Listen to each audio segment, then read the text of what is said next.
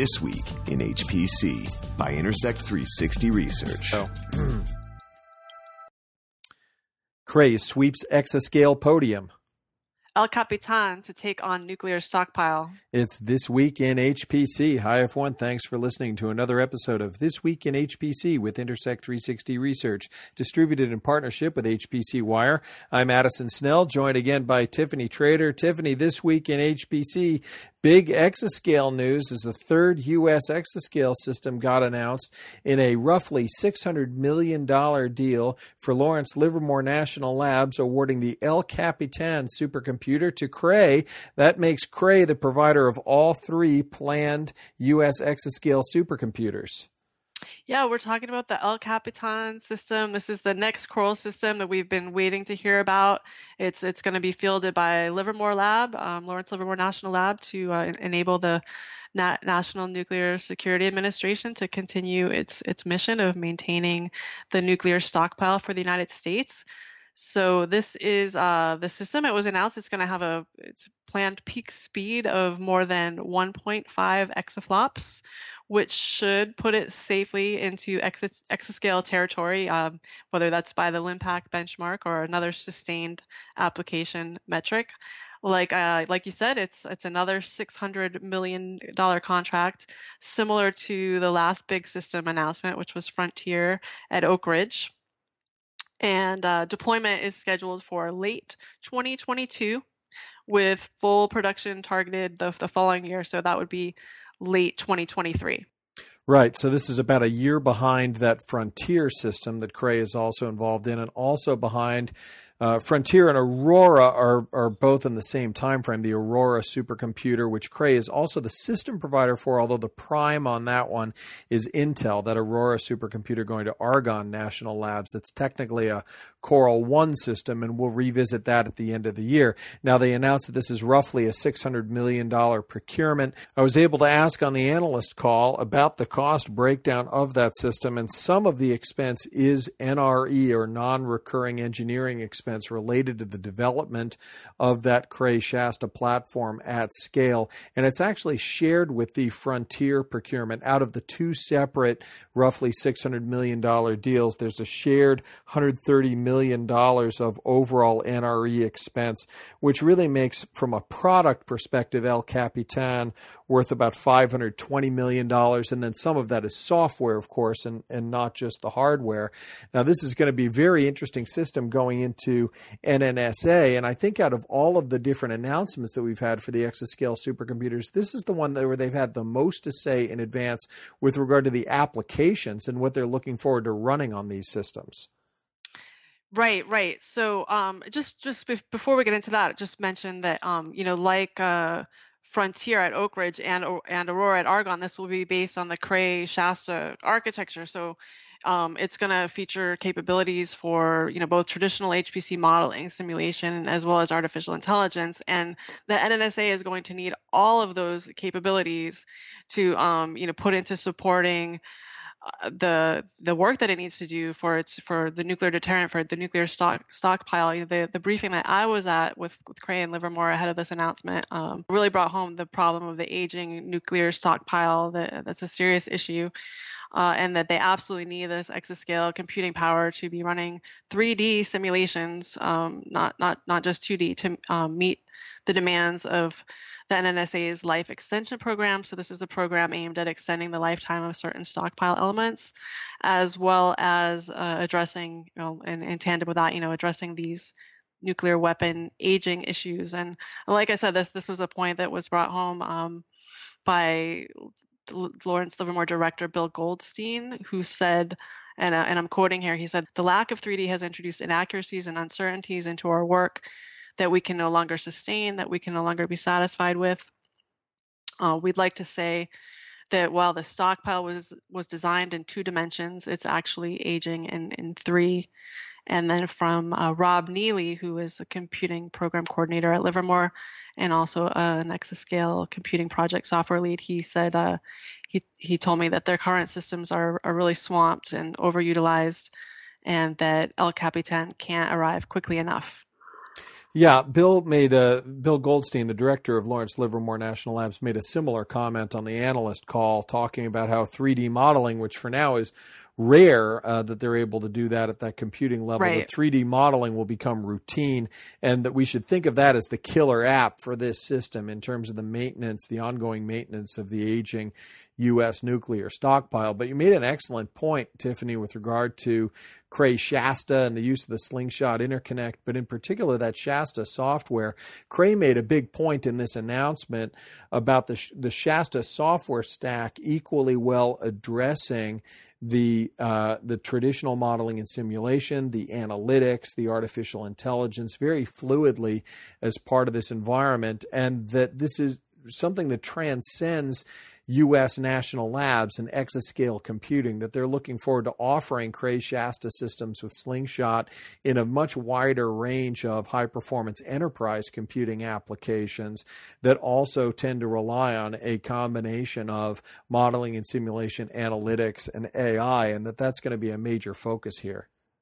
Yeah, so you know, Cray has been talking for a long time now about moving to be able to support these converged workloads, uh, traditional HPC and and data big data analytics and now AI and machine learning and they really think that they've they've been able to bring um, all that support into the Shasta architecture.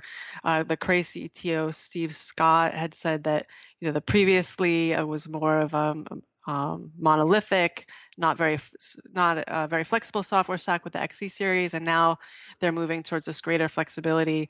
Um, you know, not uh, on the hardware side too, which we'll get into, but on the software side, introducing these cloud-like capabilities uh, uh for the enterprise as well, as you mentioned.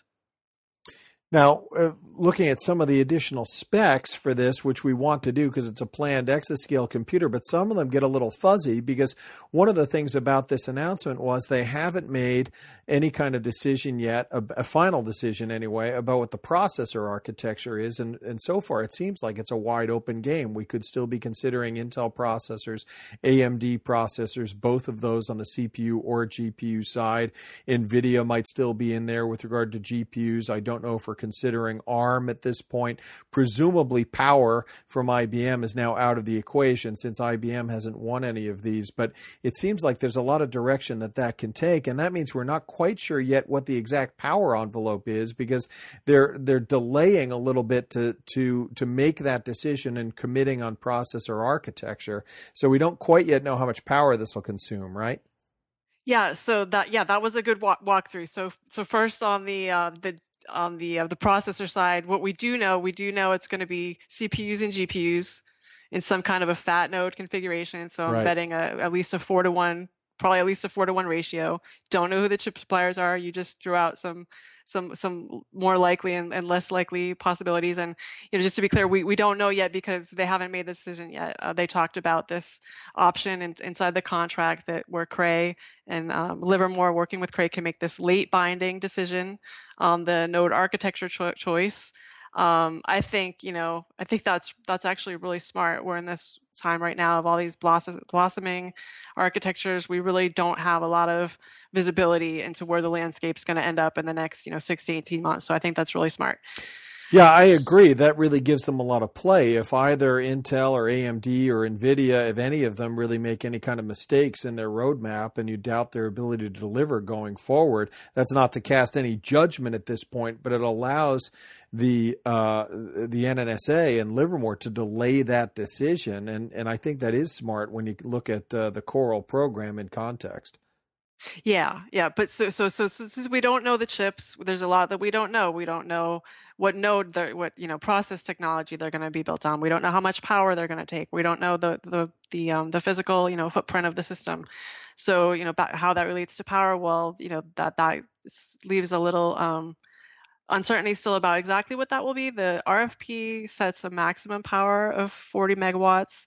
They're really um, they really would like for 30 megawatts to be the preferred target. And in talking to people, it, it did sound like that was going to be reasonable. That was going to be the ballpark that it came in at, about 30 megawatts. Um, it's of course it's going to depend on the final node configuration.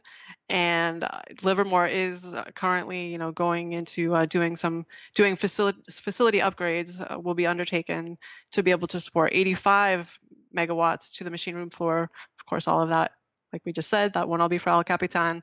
They're going to use that to support a number of systems, including Sierra, and then to provide that additional headroom.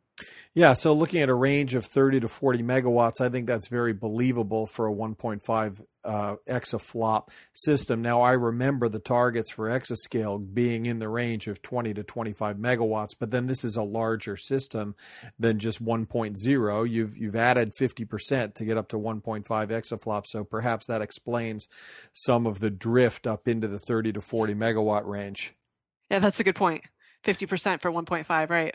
Now, if we look at some of the other coral systems here, I think this is where it becomes very interesting. First of all, looking at the, the fact that the processor discussion is still open, I think that's another feather really in Cray's cap with regards to Shasta, is yeah. that they can lay down this architecture and say, now, sure, you can commit to this and we'll get going on the scalability. And it actually doesn't matter to us, to Cray, which processors you eventually put in this, that makes the Cray Shasta and Slingshot look pretty good.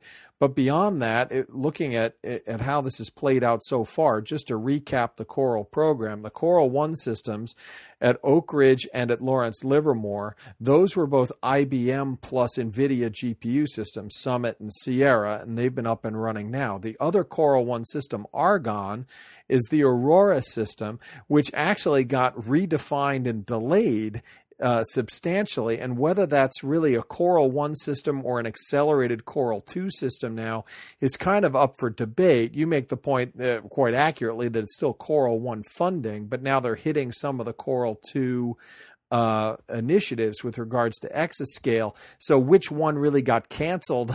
you know, I don't know. But related to that is it now looks like the follow-on Coral 2 funding for Argonne this week is also suspended. Is that right? Right. So when the, the Coral 2 contract um, RFP came out, it said that it was would potentially it would fund two systems and potentially a third system uh, at Argonne, a third system, um, so a system in addition to Aurora, uh, for a total of uh, up to 1.8 um, billion. You know, up to 1.8 billion dollars. Uh, I did receive confirmation this week that that is now um, off off the table. That third system, which means um, that the the Coral one and Coral 2 programs um, are complete in terms of uh, the announced um, primes at any rate, you know, not complete in terms of delivery and deployment, of course, but we do know who all five of the, the, the Coral contracts have been awarded to. And, you know, looking at that, you can see the, the first, it's, we got two IBM, one with Intel as prime and, and working with Cray, and then you have two, uh, two for Cray. So, you know, look if you look at it like that, I know there's been a lot of talk this week about what it means that you know IBM didn't get one of these exascale contracts, but if you if you think of Coral One and Coral Two together as as five potential openings, you know, the playing field is actually they they spread the love, as you might say. Yeah, I don't think so, though. I'll disagree with you on that one because I think IBM was really in the driver's seat from the Coral Ones, where they had two of the three. And then the company that really is in danger of getting shut out with the second round is Nvidia, where they made a great, uh, uh, great PR push around Summit and Sierra, and how much of that processing power came from Nvidia. Now, the processing components of El Capitan aren't uh, named yet, and they certainly still could be NVIDIA GPUs together with really any of the CPUs at play. Could be an Intel CPU, could be an AMD CPU, could even be an ARM CPU, mm-hmm. and still have NVIDIA GPUs. But there's a real danger there for Nvidia that the Coral, the the the pre exascale systems went one way, and now the post exascale systems, all three are are Cray Shasta systems, and then it's a question of what are the processor architectures. Yeah, you know, and you could you could say the same thing about Mellanox as well, except uh, where NVIDIA still has a chance at, at getting in here. Uh, we know that these will all be uh, the, sling, the slingshot architectures on all three uh, exascale systems. Yeah, that's exactly right. It, it also is very difficult for Mellanox with respect to InfiniBand to get back in once you've already got Slingshot as uh, as the interconnect on all three of these. So that's something that we're going to have to yeah. keep looking for. But I'm not expecting that CPU or GPU announcement to come anytime soon. Really, if if I were uh, Livermore or the NNSA, I'd be trying to push that part of the decision as late as possible. Yep, late late binding decision is what they said. I I, I agree that they looks looks that's that that seems like a smart move, pushing it as late as possible, and they they still have to, uh, some time before they you know would have to start building the system since it's not till late late 20, 2022. Well, those who like looking into crystal balls with regards to processor architectures will want to come back to us next week on This Week in HPC because you and I will both be at the Hot Chips conference, which I always like in terms of getting some good roadmap information, not only for established processor lines, but what are some novel things out on the horizon. Yeah, it looks like it's going to be really interesting, and we'll have a lot to talk about. All right. Thanks, Tiffany. And I look forward to seeing you again next week. And thanks to you for listening in. You've been listening to This Week in HPC, brought to you by Intersect 360 Research, actionable market intelligence for high performance computing. For more information, visit intersect360.com.